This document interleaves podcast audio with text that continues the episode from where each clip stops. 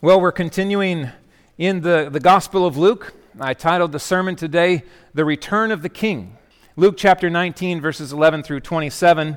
And uh, we find ourselves on the very uh, cusp of the triumphal entry. These are the final verses before we move into Jerusalem. And so uh, it's interesting how Jesus really sets up uh, that part of his Passion Week, really with these verses. And they prepare us for what about is about to come in the coming weeks. Let's start in verse 11. I titled this Engaging Expectations. Engaging Expectations. As they heard these things, he proceeded to tell a parable because he was near to Jerusalem and because they supposed that the kingdom of God was to appear immediately. Okay, so just think about this. We left off last week with the rich man being saved and the blind beggar having sight, both men saved spiritually, powerfully. And the, uh, the, the, the build of anticipation, of kingdom establishment, is reaching a feverish uh, uh, pace here. And uh, Passover week in Jerusalem is just around the corner. And Jesus, along with the throngs, are prepared to go from Jericho up to Jerusalem. It is a tremendous climb. Even though it's only 16 miles, it's thousands of feet in elevation rise from 2,000 feet below sea level to uh, 1,000 feet above. And so you're looking at a, a major hike, but really it's something that uh, those faithful Jews would do all the time. This is part of their, their tradition, their, their, their festal journey to Jerusalem. And so there is this in, incredible, almost, you could almost just cut it with a knife. This is this kingdom uh, expectancy. Uh, we are going to Jerusalem, and this is the Messiah. So we conclude the kingdom is about to unfold right before our eyes. We're going to unseat the Romans. We're going to take Jerusalem. We're going to put our king on his throne, and he's going to rule in power. And we're going to watch him do. Look at what he just did over here. If he can restore a blind man, he can knock down the Romans. We're about to see the kingdom restored and the son of David on his throne. And Jesus begins to feel this. It's not just among his disciples who are arguing who's going to be on right or left, it's among the larger group of followers and disciples that Jesus has. He picks up on this.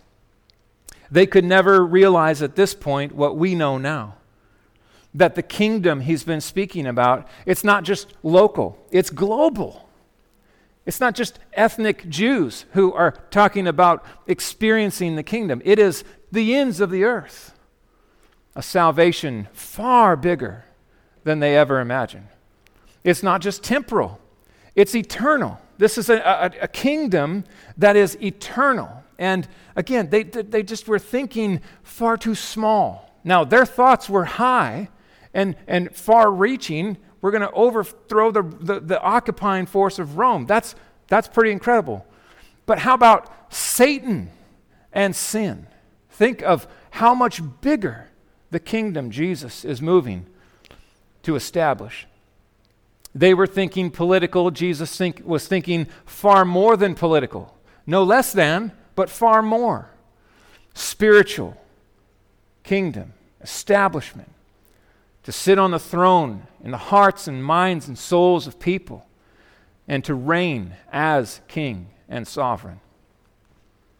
He was trying to prepare his disciples for what would be a very difficult week. He knew what was coming, and he was working hard to try to engage them and equip them, at least in advance, so that they could have a lot to think about and remember these words as they go through. But here's what's interesting, friends Jesus is equipping us with these words as well. We're, we're going to see how we find ourselves in this place. We are waiting for his return, the return of the king. And so these words are extremely applicable for us in our life during these days. Friends, these are unprecedented days. Now, the unemployment has reached uh, a, a, a, point worse than the Great Depression as of uh, this weekend. Uh, we have uh, tracked numbers that are the worst in the re- recorded history of the United States. I mean, th- you hear these things on the news and you're just like, okay, financially, this is, this is a, a total mess. We have to have our feet firmly planted. We have to have our vision set. People need to know there is a king. There is sure, certain hope and salvation for all those who have set their hopes on riches and the idols of uh, the American dream. These things, friends, in the coming weeks, these are, these are going to be uh, put down in many ways. We need to be prepared as we think about Jesus' preparation of his disciples. Now, he's going to tell the parable of the ten minas. And uh, this is a fascinating thing that he does because in telling this parable, he's telling the story of redemption. I mean, his, his incarnation is just before this, right? He's, he's there. He's come as a man. And now his investment in his disciples. We're nearing the end of three years of teaching. He's entrusted to them what is going to be understood as the gospel, the good news. He's going to be rejected by his enemies. And they don't realize how keenly this will happen. They've seen it already. Opposition has been part of Jesus' ministry from day one, but it's about to get far worse than even they realize. And then the crowning as king, the finishing of his work, crucifixion, the death, burial, resurrection, and ascension of Jesus, to sit at the right hand of the Father, to give, uh, to, to receive the name that is above every name, right? The authority as king and savior. And then in between there, there we are, right there. So between the ascension and his return, here we are today. And he gives us a glimpse of what it's going to look like when he comes again. All of this in this little parable that we're going to study today. So there's so much in here. I'm excited to move through it little by little. Let's begin in verse 12. I call this investment and commission. Investment and commission. 12 and 13. He said, therefore, a nobleman went into a far country to receive for himself a kingdom and then return. Calling ten of his servants, he gave them ten minas. And he said to them, Engage in business until I come. Now, this is an interesting thing. First off, uh, Jesus speaks of a nobleman, and that is in, in the parable, that's Christ. That is, that's who he is. Here he is. And, and he's going off into a far country to receive for himself a kingdom. So he is going to be recognized by one who is able to bestow his kingship over which he will reign. And so he goes to receive this from the Father, as we see in Philippians 2. And then he's going to return. So, as he prepares to leave and accomplish his work, he, he entrusts to his servants 10 minas, and he picks 10 of them and he gives them each one mina. Now, a, a mina would be about three months' wage. So, we're talking of uh, uh, a, a, a small amount of money, but a significant amount. And they are to take that and employ it in their work while he is gone. Make good use of it. This is not their money, this is the master's money. It's given and entrusted for, for, for His glory, for His benefit, and for their service to the king, to the, the, the would be, soon to be king.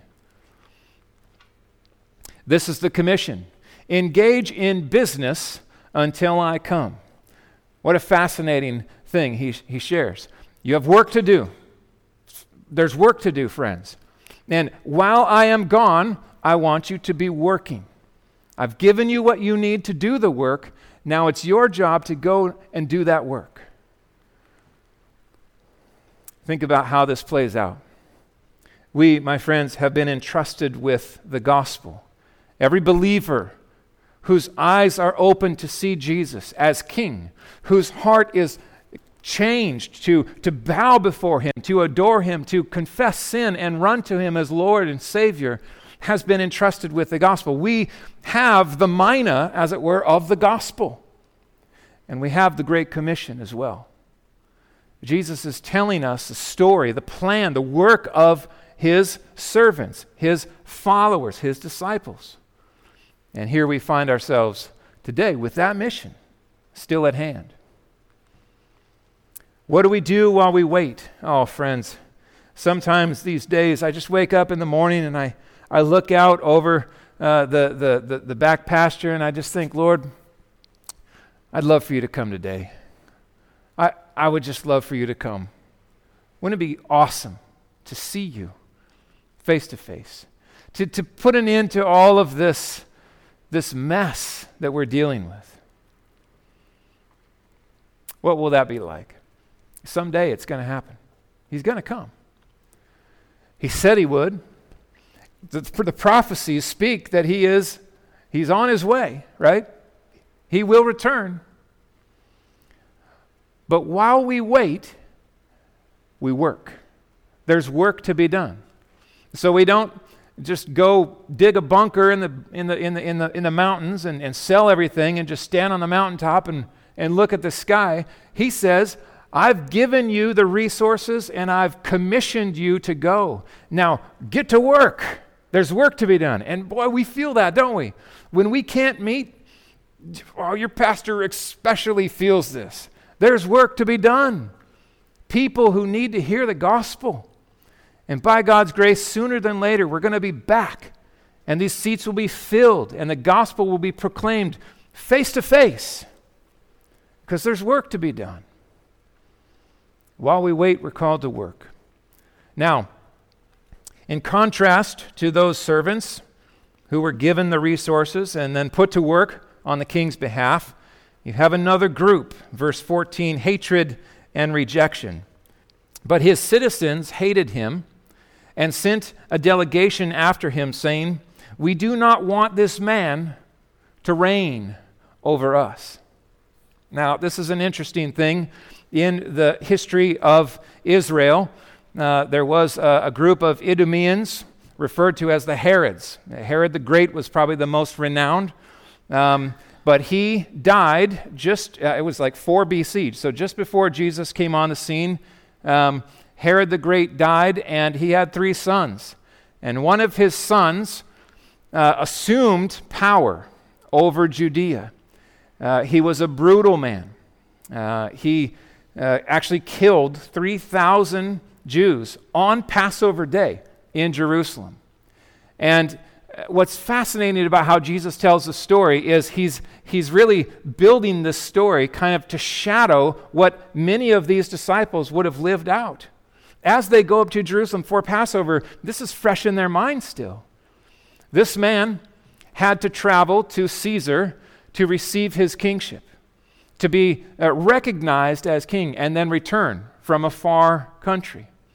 As he left, there was a delegation of Jews that hated him so much for what he had done. They too traveled to Rome to plead their case and say, We do not want this man to reign over us.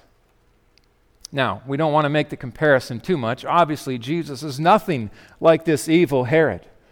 However, the story plays out the same. There is a rejection of the lordship, the kingship of Jesus Christ. And there are many citizens who, who, who, who say, in a sense, we will not serve this sovereign. We will not bow.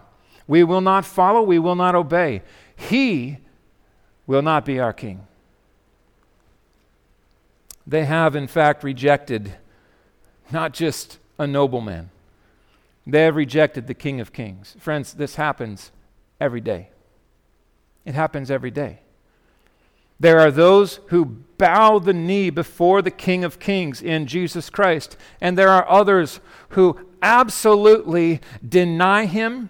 They detest him. They, they would like to believe he doesn't exist, but more than that, they simply hate him. They hate him. Have you noticed the watershed moment when not just God in some nebulous term is used, but Jesus is named. Have you spotted that? It's, it's not all that uncommon for people to talk about God, right? But Here's what I'm waiting to hear. When the words King Jesus come out, when Jesus, the Messiah, Jesus is the Christ, I'm trusting in Jesus. Oh man. You know, if, if, you, if you have hopes of being on TV and you drop that into your after, after uh, you know, championship interview, it's gone. That doesn't come out. It's very rare that they allow that to come. Jesus is the King of Kings. He is embraced by some, he is vehemently rejected by others. There is nothing new under the sun. It happens today, it will happen, it will, it will increasingly happen, such that the, the, the vast majority of this planet will stand opposed to the king who owns them. He owns everybody. We all, friends, we are in his kingdom. This is his planet. We breathe his air. This is, this is his universe that he made. To reject the king is suicide. John records this in John chapter 3. He came to his own, that's Jesus, come to the Jews, and his own people did not receive him john 1.11 and then in 3.19 he says this this is the judgment. The light that's christ has come into the world. And people loved the darkness rather than the light. Why?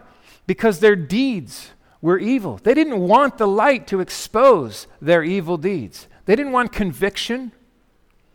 They didn't want repentance or forgiveness. And so they hide their face from the light of christ and they rail against him while they do it. Now, reckoning and reward. Oh, friends, we look forward to this, do we not? At the return of the king, there will be a reckoning and rewards for those who trust him and obey him. Verse 15 When he returned, having received the kingdom, he ordered these servants to whom he had given the money to be called to him that he might know what they had gained by doing business. They're going to have to answer. How did it go? Give me an update. What did you do with what you were given? Friends, this is a reference to a very real event that will occur for every believer. It is the judgment seat of Christ. It's something that is coming for us. It's something that we need to be thinking about today as we worship. Paul says it this way in 2 Corinthians 5:10, "For we all must appear before the judgment seat of Christ, so that each one may receive what is due for what he has done in the body, whether good or evil." There will be a day where every word we have spoken is weighed, where every opportunity we have taken or missed will be brought into the light. There will be a day when, when our accountability for what we have done with this great investment of the gospel that's been entrusted to us, this light that we have that we're called to shine, we will answer. And there will be rewards, and there will be some wood, hay, and stubble, as Paul says. Things that, that will last gold, silver, and precious stones. And then over here, there will be things that, that may have looked good in the moment, may have impressed people at the time, and they will fizzle to nothingness because they were not done for the glory of the king. They were not done in truth and righteousness. There is a real significant thought process that must happen in the life of every believer every day. How will I use this day to live with purpose and conviction? I mean, this is just on the heels of Zacchaeus saying, Half of my goods I give to the poor. And if I have defrauded anyone, I will return it fourfold. That's kingdom talk. It's what Christian people think as they enter into the day. What can I do? How can I shine? How can I make the most of this day? Even in the mundane, the ordinary, even in business. What can I do to take this business in a way and, and to walk it out with integrity and steadiness and faithfulness in a way that pleases God. To treat my employees as Jesus would treat his servants, with respect and love and care. To see that there's something far bigger than the mighty dollar. Right? All of us are called to live in such a way. And we will answer. As I live, says the Lord, every knee shall bow to me. Now, just stop and ask this Is Jesus uncertain about his authority or his kingship? He doesn't mince words about this, he makes it very clear. There will come a day when every single knee will bow before him. Every person who's ever lived on the face of this earth at any point in time will bow before him. And every tongue shall confess God. Each of us will give an account of himself to God. Now, some say, well, does that mean that everybody will be saved? No, it doesn't. But it does mean that everybody will acknowledge who their king is, willingly or not. Those who hate him, they will bow before him. They will see him, and they will wish that they had bent their knee while the door was still open and forgiveness was still offered. So the first of his servants came before the nobleman, now the king. And he said, Lord, now listen close to this. Listen now, he says, Lord, your mina has made 10 minas more. This is an incredibly humble way to report on his work. Think of this. It's not my mina. This is your mina. And look what you have done here. Look what your mina has accomplished. He's not coming in to say, check it out, right? Look at what this stockpile did. Check out the return I got on that. You know, I deserve. There's none of that.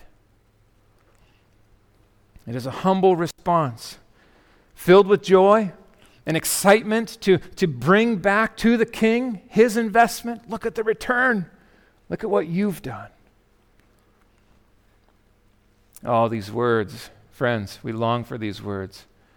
The king said to him, Well done, good servant. Well done. Because you have been faithful in a very little, you shall have authority over 10 cities. Think of the comparison, right?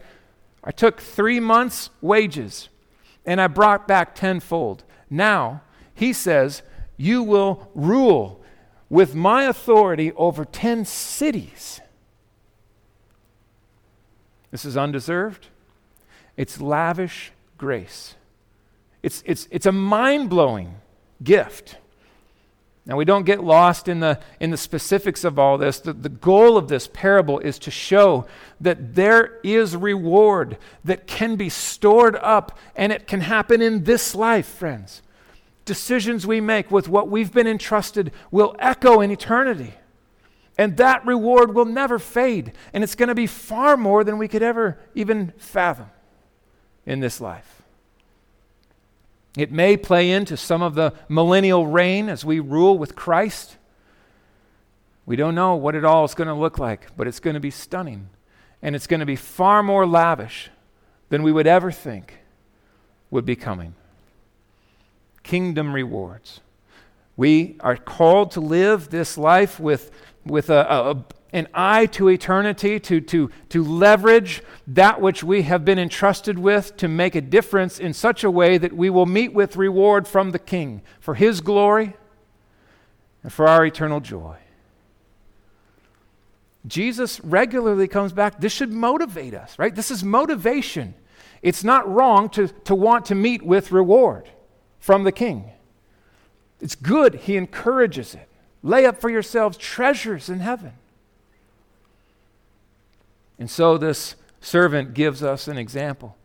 He is a fruitful servant and he is a faithful servant. Don't miss that. You were faithful with a very little, and now you've been entrusted with a lot. A fruitful and faithful servant. Every Christian should see those two words and say, Oh Lord, make that true of me, right? I long to be like that, fruitful and faithful in the days that you assign. The second came to the Lord and said, Lord, your mina made, has made five minas. And he said to him, You are to be over five cities. Now, what do we take from this?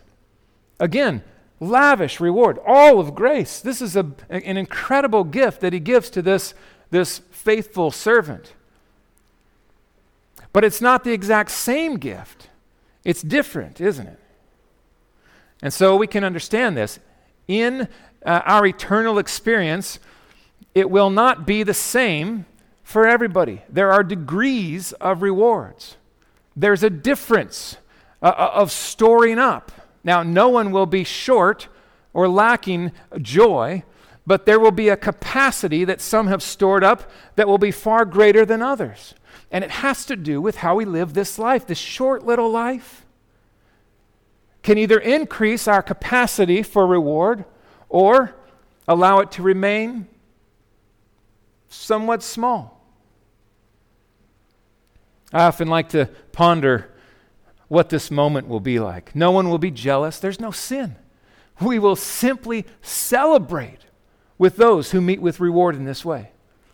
I think we'll be surprised. I think there will be a number of widows uh, who, who, who have stored up through their prayers in private, in serving and faithfulness, tremendous reward. There may be some public figures that we would look to and expect to see, right, over a, a whole country and find out, in fact, their reward is far smaller. We are to serve the King. We are to look to Him. We are to lay up reward. Now, reckoning and retribution. We move from the reward to the retribution. Verse 20. Another came saying, Lord, here's your mina.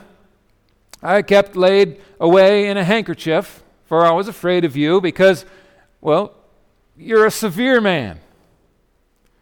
You take what you did not deposit, and you reap what you did not sow. Oh, just, you've got to feel these words. This is insane.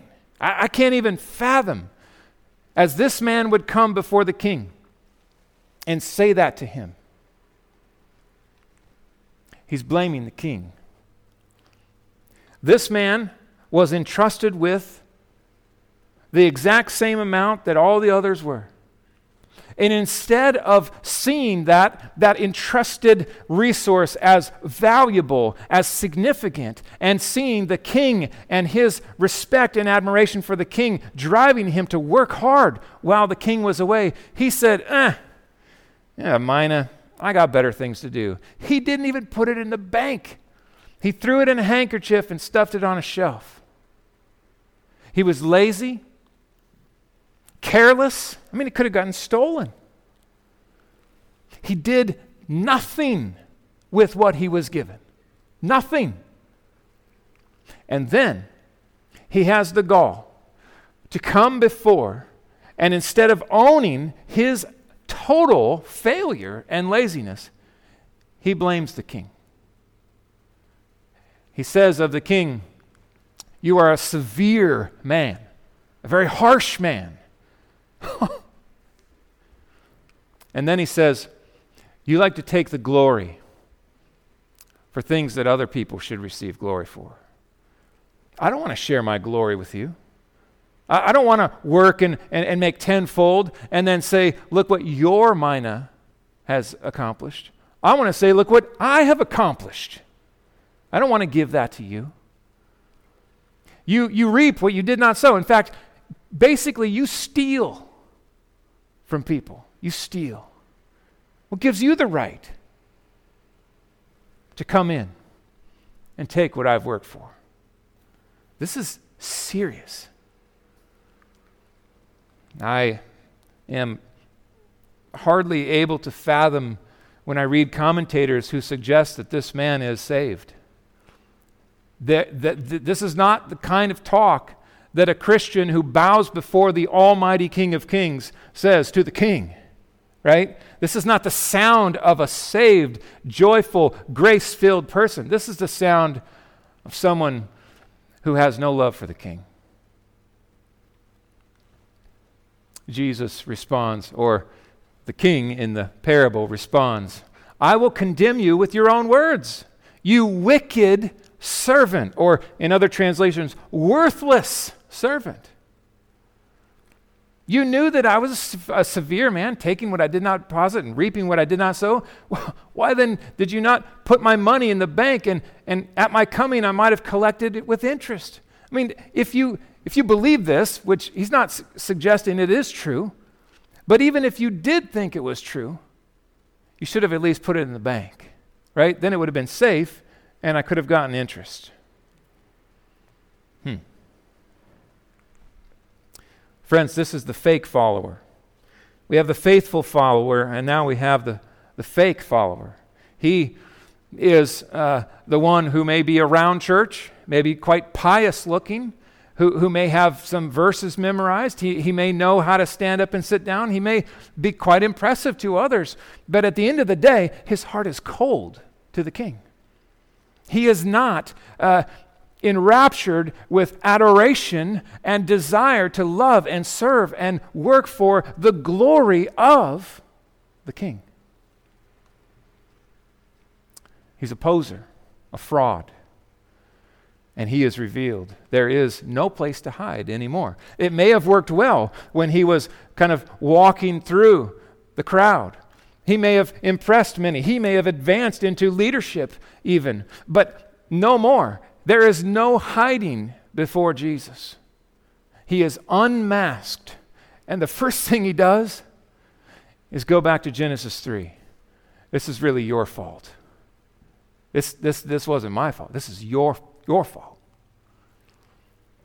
Hmm. There will come a day when Jesus will separate, the king will separate the wheat from the weeds. He will separate the sheep from the goats. That day is coming. Right now, they're allowed to, to run together, they're allowed to grow up together, but there will be a day where they will be separated. The sheep will go this way into eternal bliss. The goats or the tares, the weeds, will be separated out and sent to the fire. Jesus loves us with these words of warning. He said to those who stood by, Take the mina from him, give it to the one who has ten. They, they said, Lord, he has ten minas. And the king responded, I tell you that everyone who has, more will be given. But from the one who has not, now what does he have not? He has not love for the king. He has not life in the king. He has not longing to glorify the king. He has no fruit filled faithfulness of display of life and salvation. Even what he has, worldly possessions, life itself, will be taken away. A similar passage Jesus was teaching in Matthew uh, 25. Listen to this this similar landing point that he says and, and where he goes at the end. Everyone who has, more will be given, and he will have an abundance. But from the one who has not, even what he has will be taken away.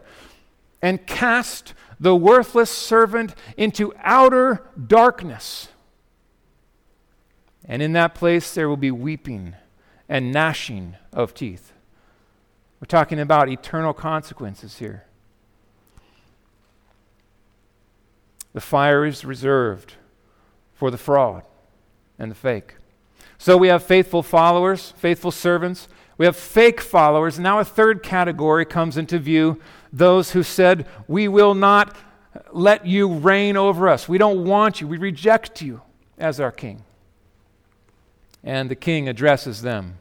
As for these enemies of mine, who did not want me to reign over them, bring them here and slaughter them before me.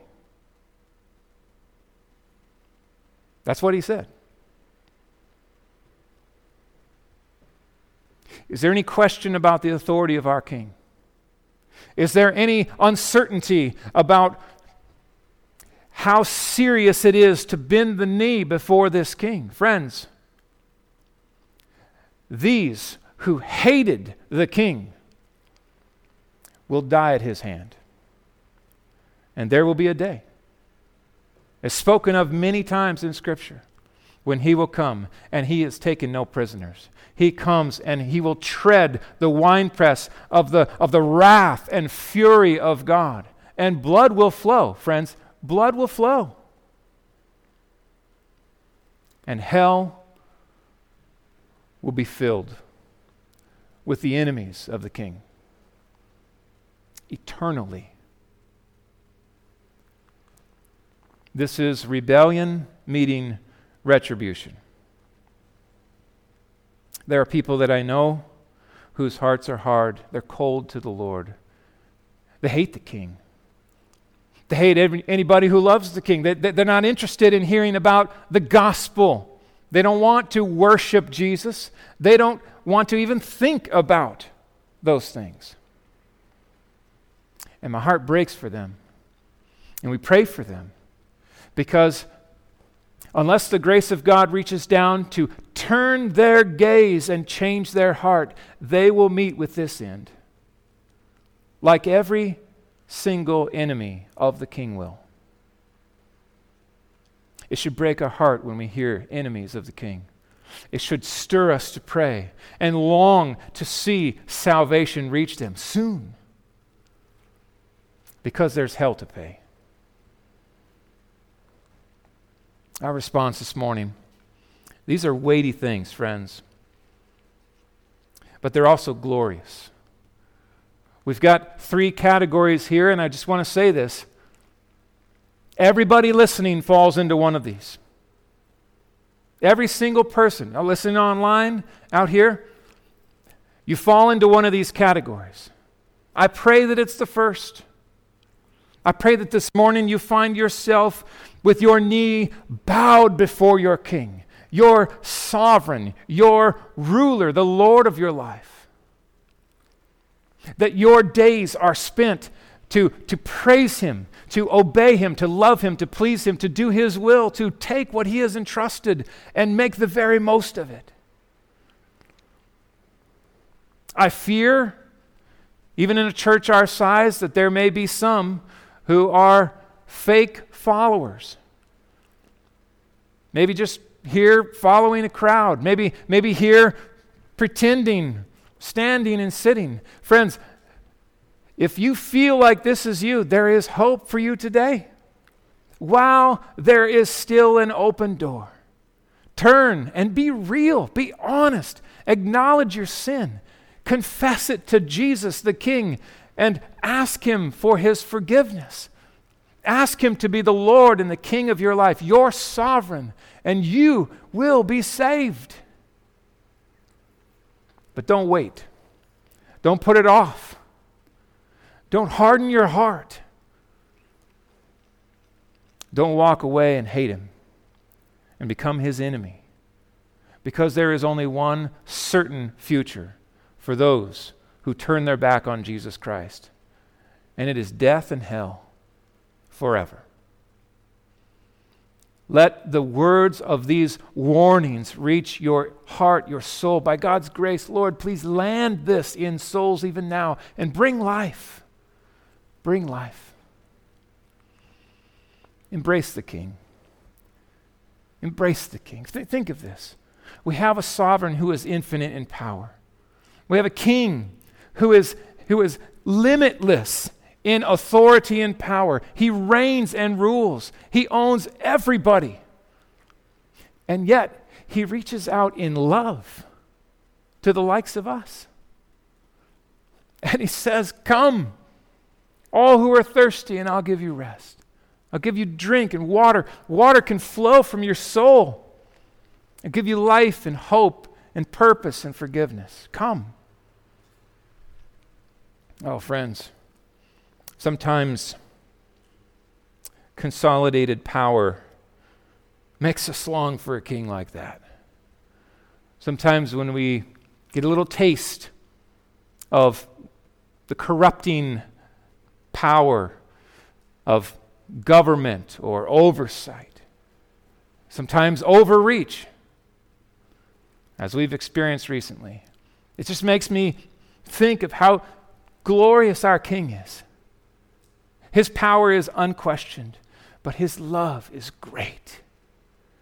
And he says, Come, come. Now, believers, we have been entrusted with the gospel. And I just want to close by calling us to this. This is, this is our moment, right? These short years that we have, they count. It reminds me of that, that gladiator quote What we do in life echoes in eternity, it shapes our future reward. We have moments, opportunities. Each day provides new opportunities for us. What are we going to do with what we've been entrusted with?